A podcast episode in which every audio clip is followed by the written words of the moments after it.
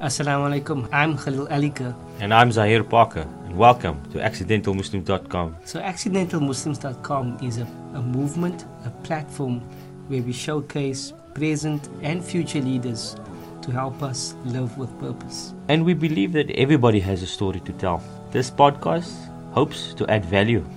So, welcome and enjoy. Hey, Assalamu alaikum. Welcome back to accidentalmuslims.com. And today I'm very thrilled to have to introduce you to Adam Dean. Adam, welcome.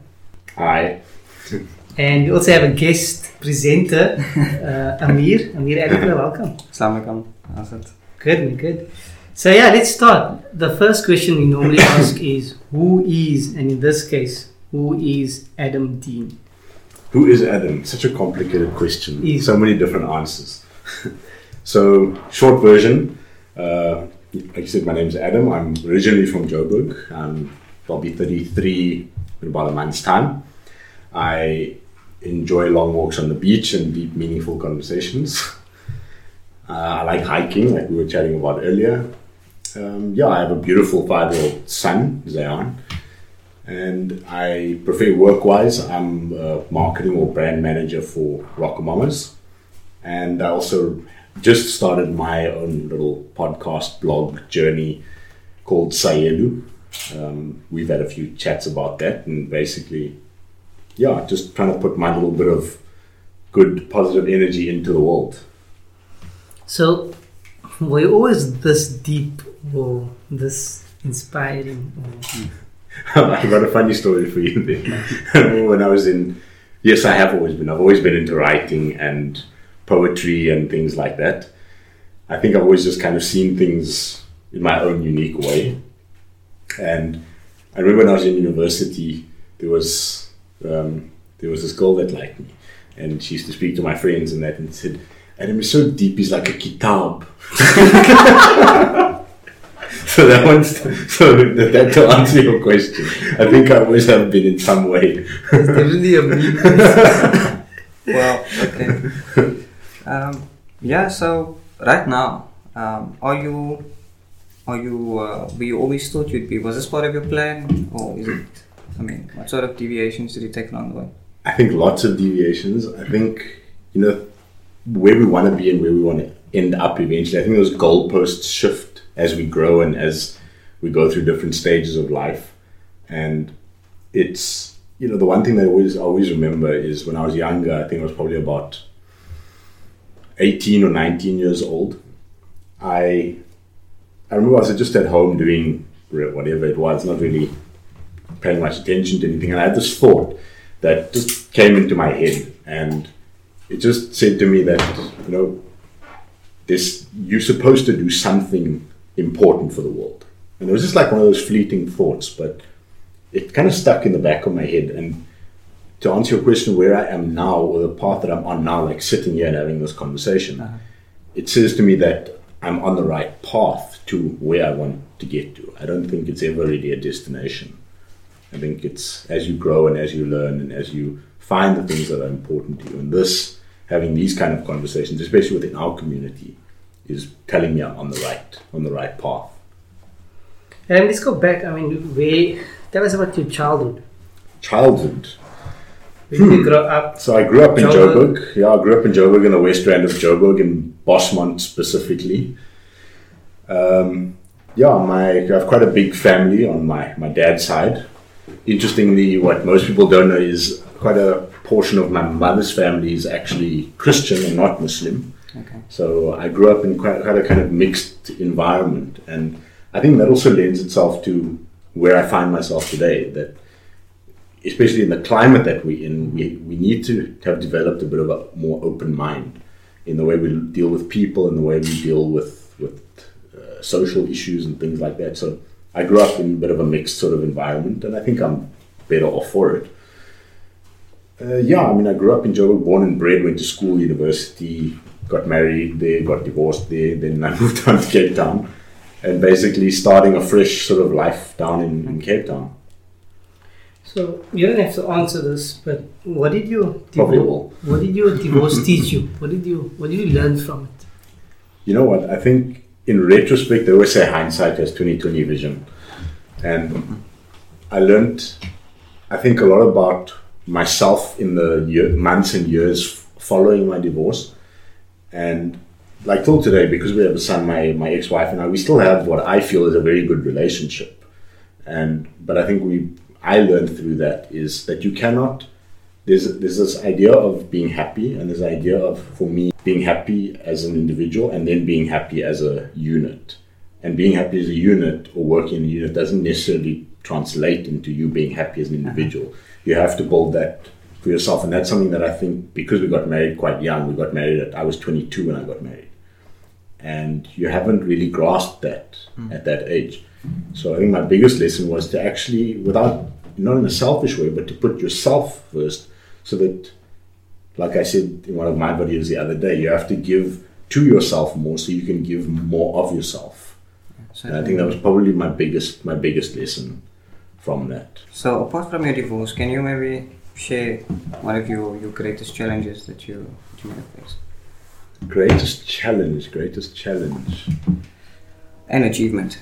Challenge or achievement? Well, look, I mean, I think a no-brainer. My greatest achievement would be my son, which is not really my achievement. It comes from Allah, but I think you know, having come from a family like my parents divorced when I was quite young, when I was about ten years old, and having come from that kind of environment, I, when I had my son and my ex-wife and I split, having looking at him now and what we've tried to provide for him, that he is such a happy child. He's he's constantly smiling and happy and laughing, and we make sure not to let him feel feel like he always has that family unit. So, in that sense, I think that is so far my greatest achievement in just making sure that he is a content and happy child who feels secure. That's by far what, what it would be for me.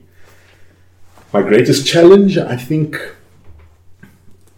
I think I've already spoken about the divorce. I mean, for anybody, I think that's a that's a very big challenge. It's you know, your your world gets turned upside down. But one of my most recent ones was um, in beginning of last year, April, sort of April of last year. I had to go for sp- spinal surgery, and um, I developed what they call degenerative disc disease, and I sort of slowly started losing the. I couldn't really walk anymore. My discs had burst, and my nerves were like shot and all that. So it was a very I had to go for surgery and fix it, and I and learn to walk again after the operation and things like that. So that whole year was actually just getting a normal life back in that in that sense. So that it taught that taught me a lot more. So again, going back to my son, that I couldn't even pick him up, I couldn't play with him, and it just made me realize that we do a lot of things either out of leisure or out of chasing a goal, you know, doing, but we forget the small little things that we take for granted, like just running around with a five-year-old. So I'm very cognizant of that now. Like I wanna, I wanna be able to run after him. I don't have to hobble after him like a 75-year-old when I'm in my fifties. Just on a side note, the Instagram family there. yes, If you guys have any questions, please, please feel free. pop the question and then got Aisha there on the other side just to Facilitate. Okay. Let's go into your, your what are you doing at RocoMamas? Tell us about RocoMamas. What, what's exciting? Uh, are we getting a? I, I, I was waiting Cape- for that question. I, and I said, you know what? When they asked me a question, just oh, partner, it's coming. It's, it's coming. We're working on it. I knew I was going to get that question. so, yeah, I look after. I'm basically the, like I said, the brand manager for RocoMamas, and I essentially look after the way that we, um, the way that the brand's personality, the way that the brand is positioned and is grown and perceived, and that type of thing in, in the market. Um, you know, things like your obviously your traditional advertising around product development, menus, um, uh, involved operational things, working with operational team, and yeah, I think just in a in a sense building the brand, giving it giving that personality, and putting it out into a space in a way that's true to that brand. And I think do a little sales pitch here. what I really enjoy about about the brand and about Brian, who started the brand, is that every corner, the cornerstone of that brand, and every touch point is grounded in being authentic and being open and honest about the way things happen and the way things are done. And it's it, he's never deviated from that, and that for me is a really big thing. When when I first met him, when I before I took this sort of leap, I just finished reading um, the books of Simon Sinek, the, the Start with Why books, and it profoundly changed my life, the way I look at things. And when I met with Brian, he had also just finished reading it, so I think it just resonated from both aspects. That that is something that we both believe very firmly in. And we, we make sure at every touch point to to start from there so yeah i mean that's in a nutshell what i what i look after at Rockham. it's a very exciting environment to be in and yeah, I can't wait to bring the first halal one here because then I don't have to fly to Joburg every time I want to have a burger. so do you know, do you have timelines? Uh, not yet. We we, we're still working on, on that. It's obviously it's a case of landlords and site, the right site, and as you know, with the market we have, it has to be in the right place for it to be a successful business. And because the franchise environment, that's a key thing for us. As a franchisee, needs to have a successful business and be able to drive that. So it needs to be all those boxes need to be ticked before we can press play on something like that. So it's very clear that you you spend quite a bit of time in the gym Sometimes too uh, much, but yes.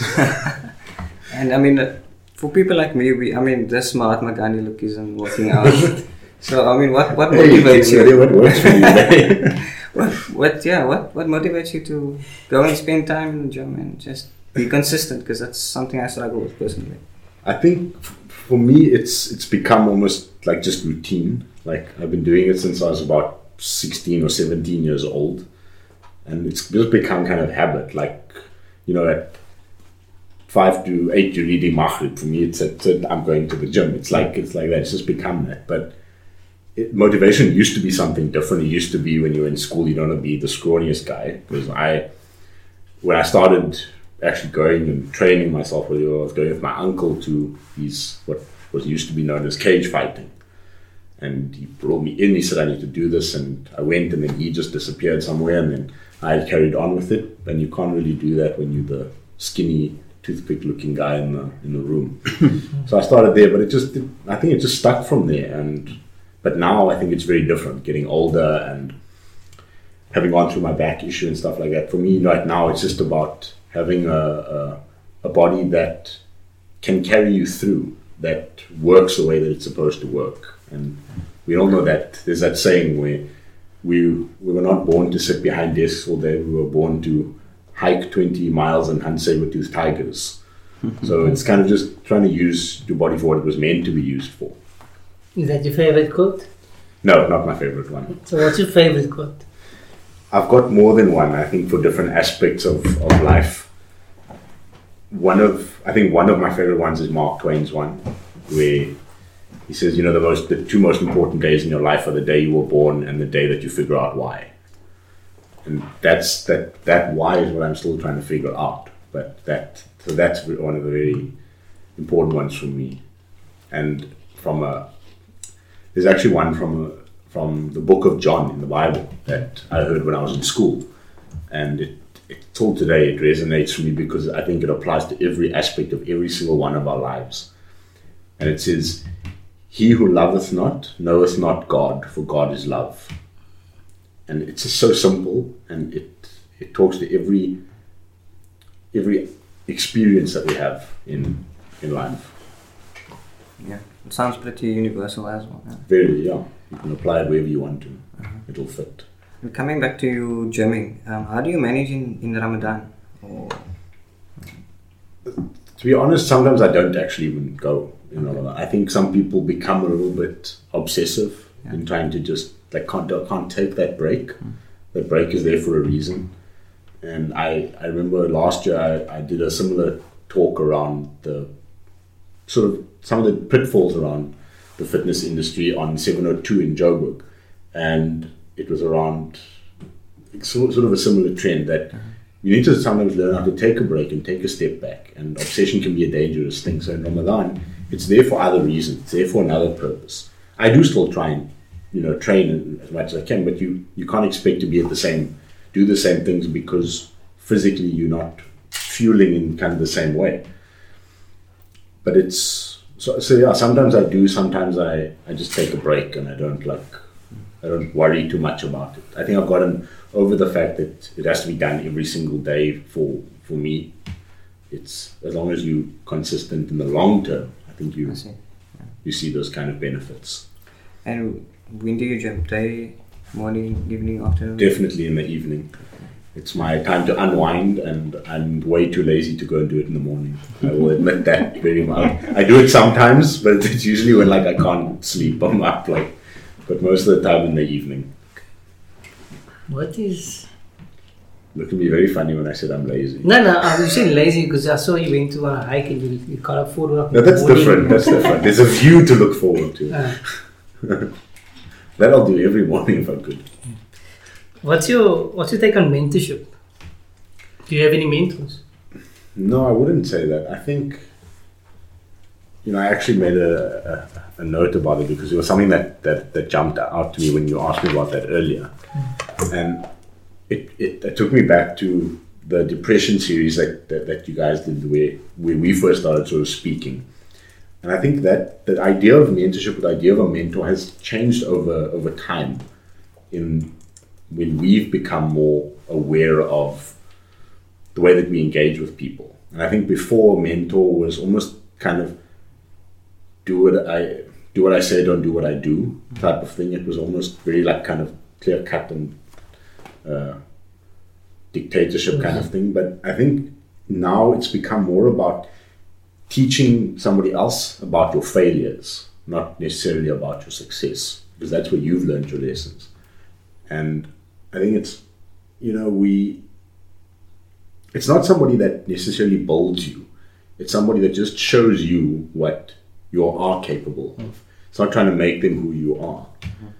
It's like if you talk to like people who do sculptures, they'll tell you, "I didn't create the sculpture. I just revealed what was underneath." And I think that for me is what mentorship is. Is it's not trying to imprint yourself on somebody else. It's showing them what their value, what their capabilities, and who they really are. So, is there? Do you have any mentors that you look up to? That you want to model? You know what? I honestly can't say that I do. I I think I like to think that it's my mature answer in the sense that I have to be my own person, hmm. and I have to bump my head along the way and sort of get there. I think there's values that I take from certain people like I was thinking about Brian, who like the certain values that he lives by that I really can understand, and you know uh, I would take some as my own. And obviously people in your family like your like your parents like your mother or your father those type of things. I think my grandfather if one thing i could take from him is that he's 85 i think now 85 and he still works every single day as a mechanic. He's probably stronger than what i am at, 80, at he's 85 years old. Is that he he's one of those people that if he works and he earns 100 rand he'll go and spend that 100 rand. He doesn't believe in hoarding essentially. He believes if i have it i spend it and I, I, I use it. My rizq will come again tomorrow. So i think that's a value i would love to be able to take from him and it's very difficult for us at, the, at sort of this age we were always trying to plan for retirement plan for this and, and he's just if i have it i'm going to use it mm-hmm. i don't know if i'm going to have it tomorrow I see. Yeah, would you confide in, or is there perhaps a happy place that you go to when you're faced with difficulty? confide in definitely my dad Okay. and I think he's he's also been through a lot in his life, and I think he can relate to a lot of the things that I go to him with, and I'm very fortunate to still sort of have him around. So definitely him, and from a friend point of view, I'm not somebody that has a whole conglomerate of, of friends, um, but one friend of mine, Chiam, that lives here in Cape Town. I think she's probably the one that I would pick up the phone and phone if I had some kind of difficulty, some kind of challenge, or like you said, needed to confide in somebody. I am somebody that believes you, you should open up to conversations like that and not because you're a man, you shouldn't do that kind of thing. I think Brother Jakob and I spoke about that when he did his depression series. It was quite a topic back then. So I'm very open to confiding in people and understanding that we are stronger as communities than we are as one person. Okay. Um, so, do you have any tips that you can maybe give us? Um, I mean, we, we all want to live a contented life. Mm-hmm. Um, so, I, and you've been through quite a bit. do you have any sort of guidance or tips for us? I think, you know, th- th- I remember when first I'd probably quantify it ahead of time by saying I think contentment is something that you need to decide for yourself what it is, because it's not a, like a one size fits all thing. Everybody has different value systems. For somebody, it might be success. For somebody, it might be family. For somebody, it might be a, a marriage. So I think you know everybody needs to kind of decide what that value system is for you. But I always, when I went through my divorce, I remember sitting in the mosque in Greenside reading Asr after work, and it was a very sort of tumultuous time going through all of that. And I remember standing there reading my Salah, and I read this thought because one of the surahs that I always like to read is um, uh, Alam Nashrah, and I remember standing there and realizing with everything going on, unless somebody comes up to me right now and puts a gun to my head and pulls the trigger, this is not going to kill me. I'll get over that hill and I'll be here afterwards. So it was a it, it might not sound profound, but it really mm-hmm. changed me. Mm-hmm. And it reminds me of that with every difficulty there is relief. Mm-hmm. And I think that's something people talk about a lot, but it's very difficult to sometimes put into practice. So that for me is about is where I could find or say people could find contentment is that finding every things in your everyday life that can bring you that happiness. It's a it's a build up of, of things. It's micro experiences that build up happy and contented life. It's not like this one goal that you will have to achieve that you peg all of your happiness and contentment on. That once you get to that point, once you've reached that item, then you you content. I think it, it builds up over time. And those are the small things that we need to value a lot more than just trying to climb that one mountain. Indeed. Adam, what is your what is what are you most grateful for today? I think probably probably my health. I you know, I was having a conversation with my sister this evening actually. She's been, you know, going through a few difficult couple of weeks. She's not been feeling well and things like that. And she um, she got some test results and stuff back today and we had this conversation that we take a lot of things for granted. We we go through life thinking we and the CEO of Discovery, Adrian Gore, when I worked there, I remember him saying this is the problem with people is we think we're to live forever. And the first thing that we that makes us realize we're not is when our health is not there. So I think if I was grateful for one thing, it would be the fact that I'm healthy. Knowing what I went through last year, it's like a new lease on life.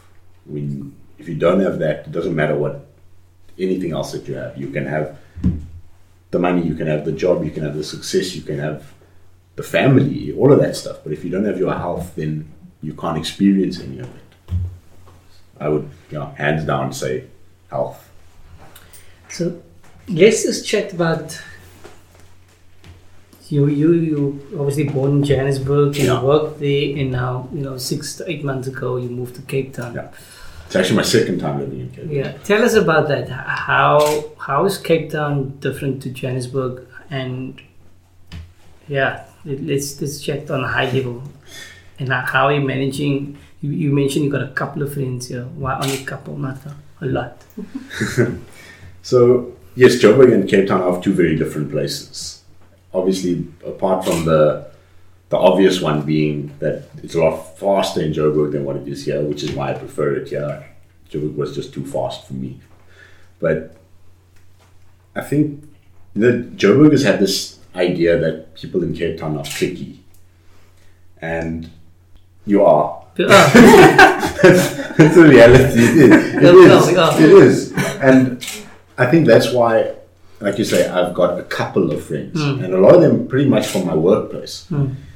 I think you know when you're younger and you go through school and you go through university and you part and parcel of a community growing up and you go through those different stages, you build up friendships and you build up things like I still have friends that I knew when I was in primary school and high school now in Johannesburg.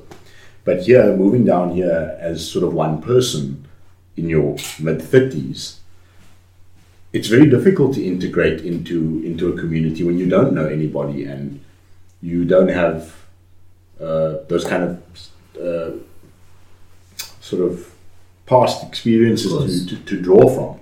So it is very difficult, and it's it's something that I really actively want to want to sort of change, and that's why I want you and I have been speaking quite a lot. Is you know I think I'm I, I digress. I want to come back to, to Cape Town and Joburg, but it, it's I think we all know if you want to go, if you want the money and that kind of thing, you go to Joburg. Yeah. That's just the way it is. But I'm after something more important to me, and that's quality of life. Like being able to go for a hike up a mountain. You don't get that in Joburg. And also for my son, it's I think it's important for him because I don't want him to grow up in a place where you're just being fed into the same system and just running in this rat race where there's nothing else that you can experience. I do believe that Cape Town is a better place to raise him than than Joburg would be. The only thing I miss about Joburg is family, not the place really. Um, so tell us, what do you what do you think about when you're alone in your car? I'm, I'm glad you said car. I think he's asking that question because sometimes you pop up a. I do a lot of my Video recordings and stuff in car in yeah, the car. yeah. I think lately a lot of it is about this this message that through Sayelu that I want to bring across is a lot of it is me thinking about how can I bring that message across to more people.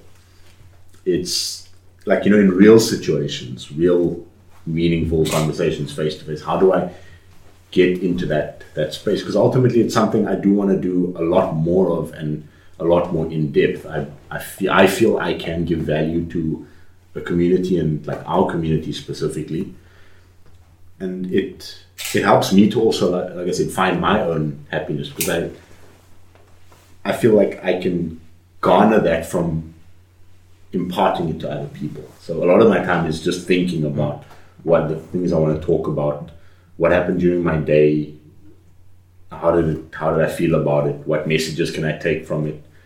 I mean, my, my drive home is kind of like seven minutes, so I only have to think about it. So. Okay, and um, to our viewers and to everyone who's who's watching, if there was one thing you want them to take from this conversation, what would it be? I think, you know what? I think we've, like the channels that we're using now through this, through Instagram, through Facebook, through all of those kind of things. I think we, we, we all understand that we are in a very different time to the time that our parents grew up in. And when I think about the depression series that you did, and one of the conversations that I had with Jakub, is there's a lot of uh, presuppositions in society, and that I think we need to sort of break down. And us as a Muslim community, we are growing up in a time that our previous generations didn't grow up in, a more inclusive time. And there are the people in the world now that we can draw inspiration from that are not necessarily of the same faith or same creed. And I think we've become a lot more open minded to, to being able to do that. So I think if I had to give one sort of valuable piece of advice for me is that don't live your life by the perception of other people. If things that you find value in are different to what your parents or your grandparents used to, different to the way that they used to live their life, then it doesn't mean it's a bad thing. Yes, there's there's pitfalls around, you know, going using social media for the wrong type of things. But I do believe that through channels like this, we use we can use it for a very powerful purpose. And when I say pitfalls, it's that we know that there's things like social media addiction. There's um, a lot of people get hung up on likes and followers, and you put your self worth into that device.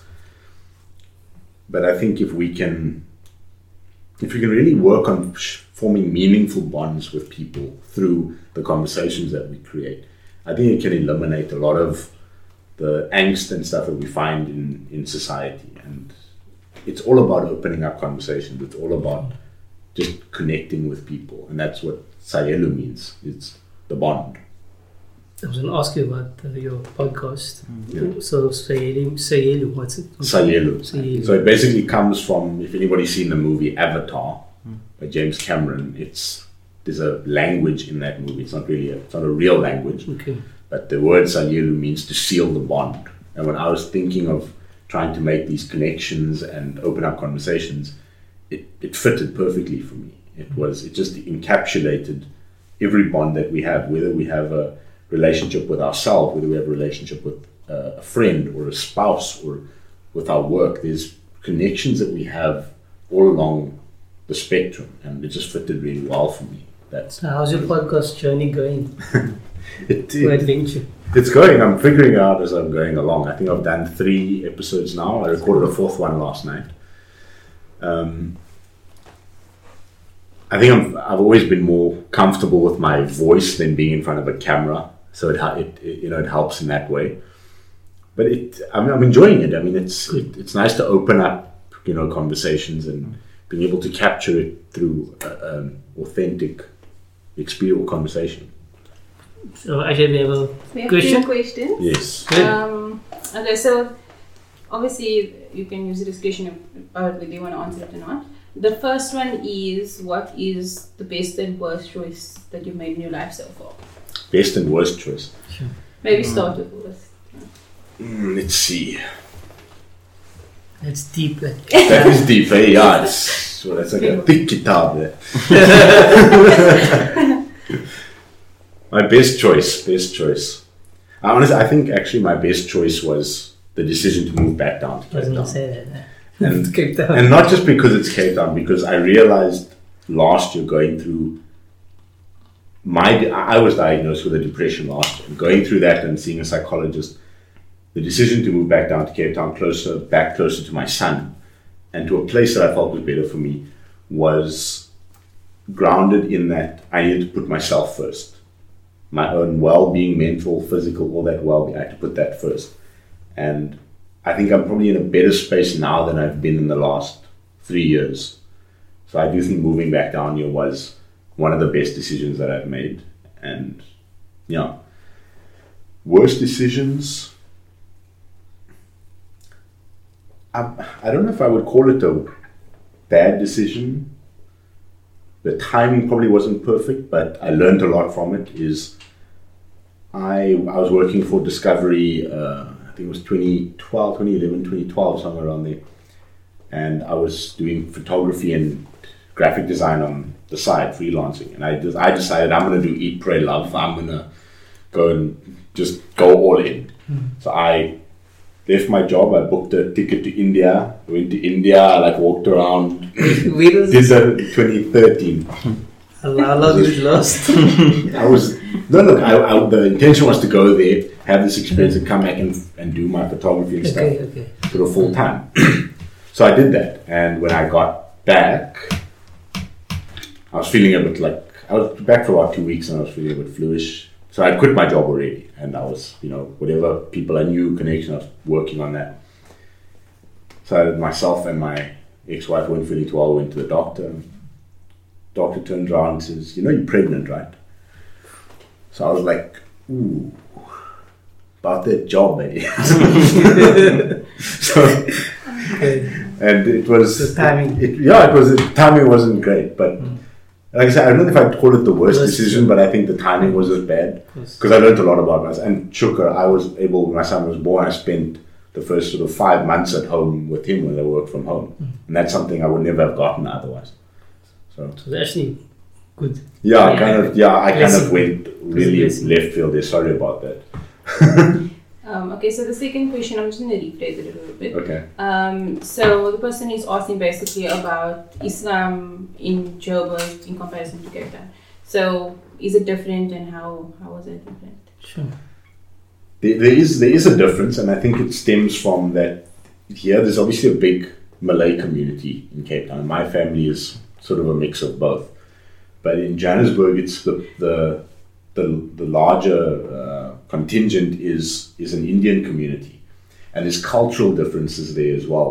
So you you'd probably see a, uh, a closer link between Joburg and maybe an area like Rylands, for example, where, as I understand, there's more of a Indian-based Muslim community, and it's not. I mean, it's not like you practice a different Islam, depending on where you are, but the cultural differences are, are, are quite, you know, evident. My mother is from originally from Cape Town, from the Strand. So I, when I was younger, I spent a lot of time in Cape Town, and so I kind of got the best of both worlds in a way. When I grew, as I was growing up, I grew up around predominantly Indian uh, Muslims.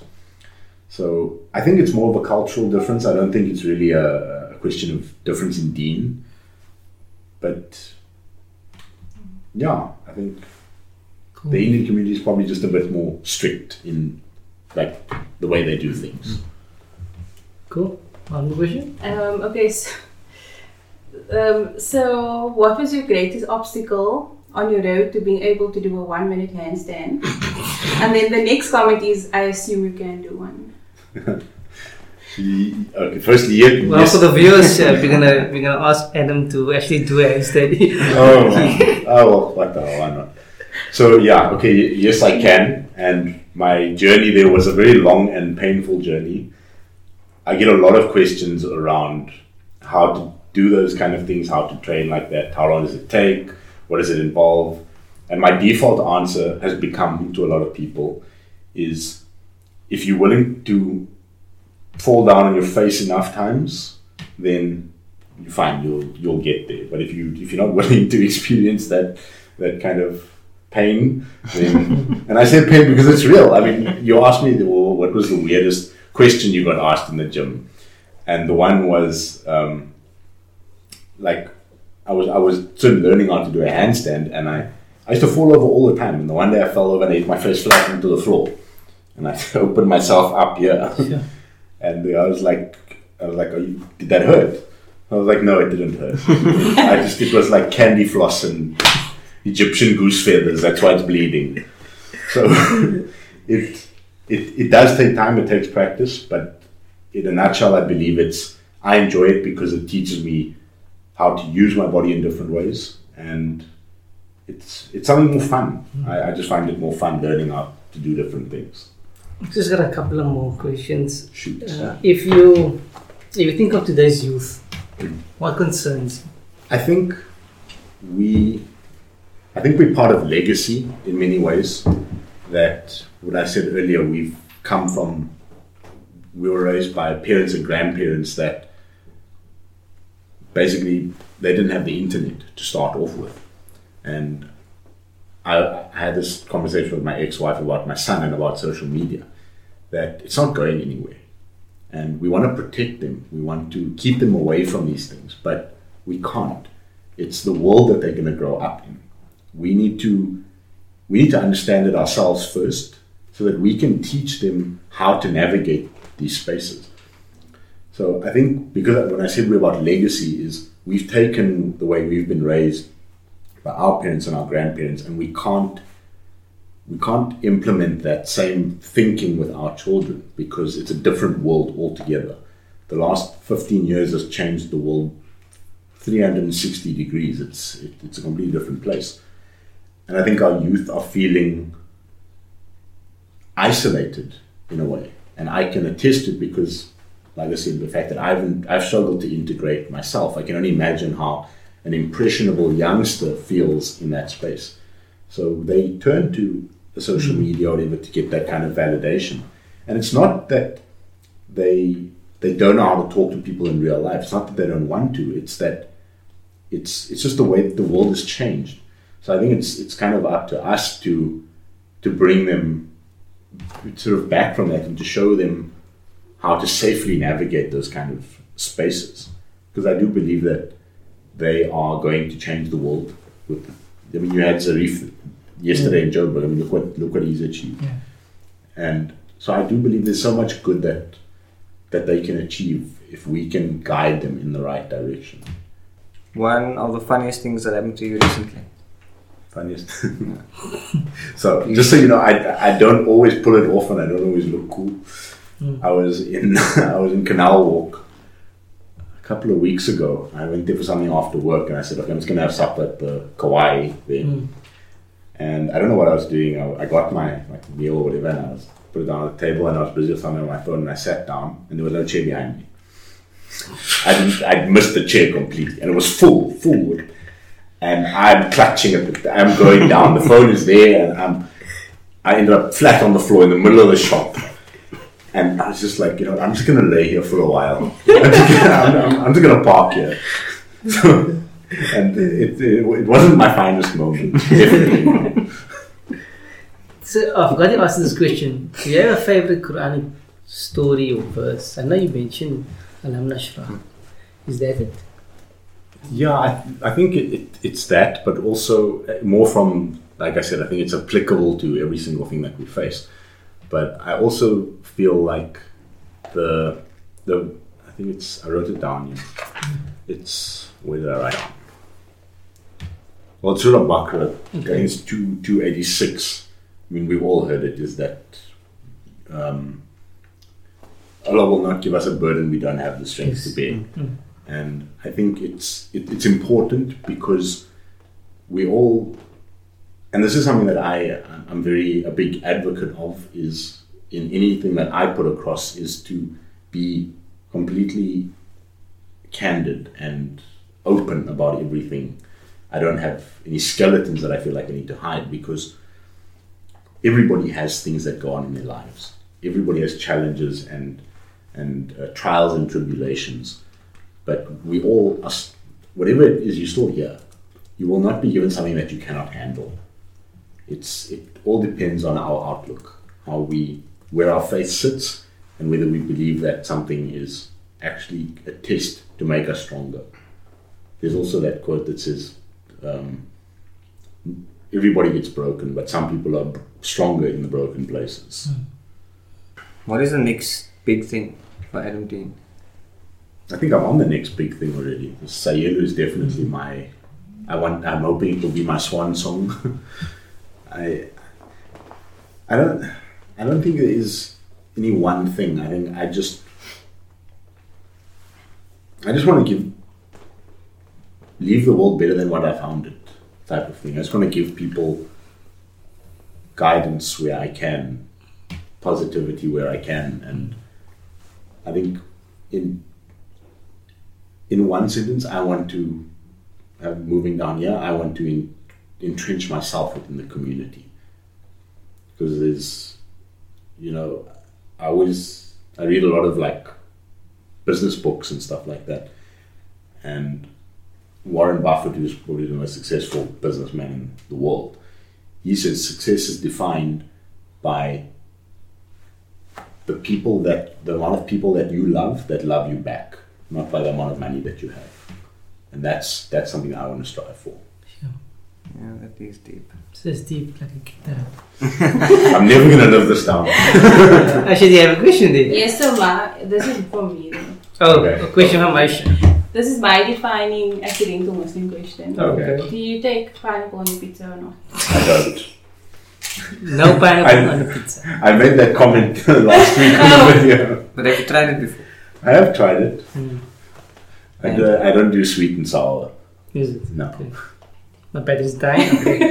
so yeah, I mean, we come to Yeah, it. done. Uh, you done a meet. Thank you, uh, Adam. It's been a pleasure. Thank you for having me. Is there anything you want to say? Is there anything that you want us to ask you or that you haven't asked you? No, not really. I think it's just. I think live with humility, live with compassion, and pay attention to your self acceptance.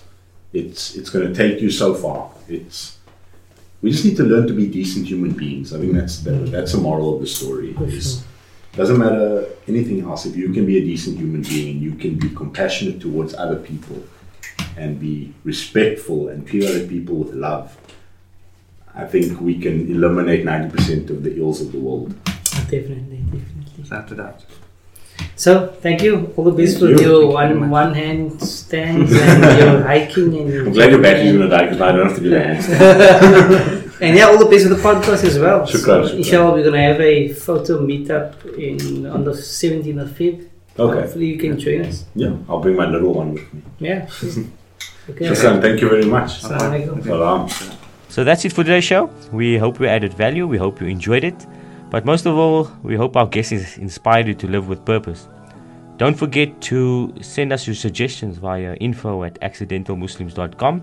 If you know anybody out there that is inspiring, that's leading, that's living with purpose, please uh, do contact us. And remember, feedback is our oxygen.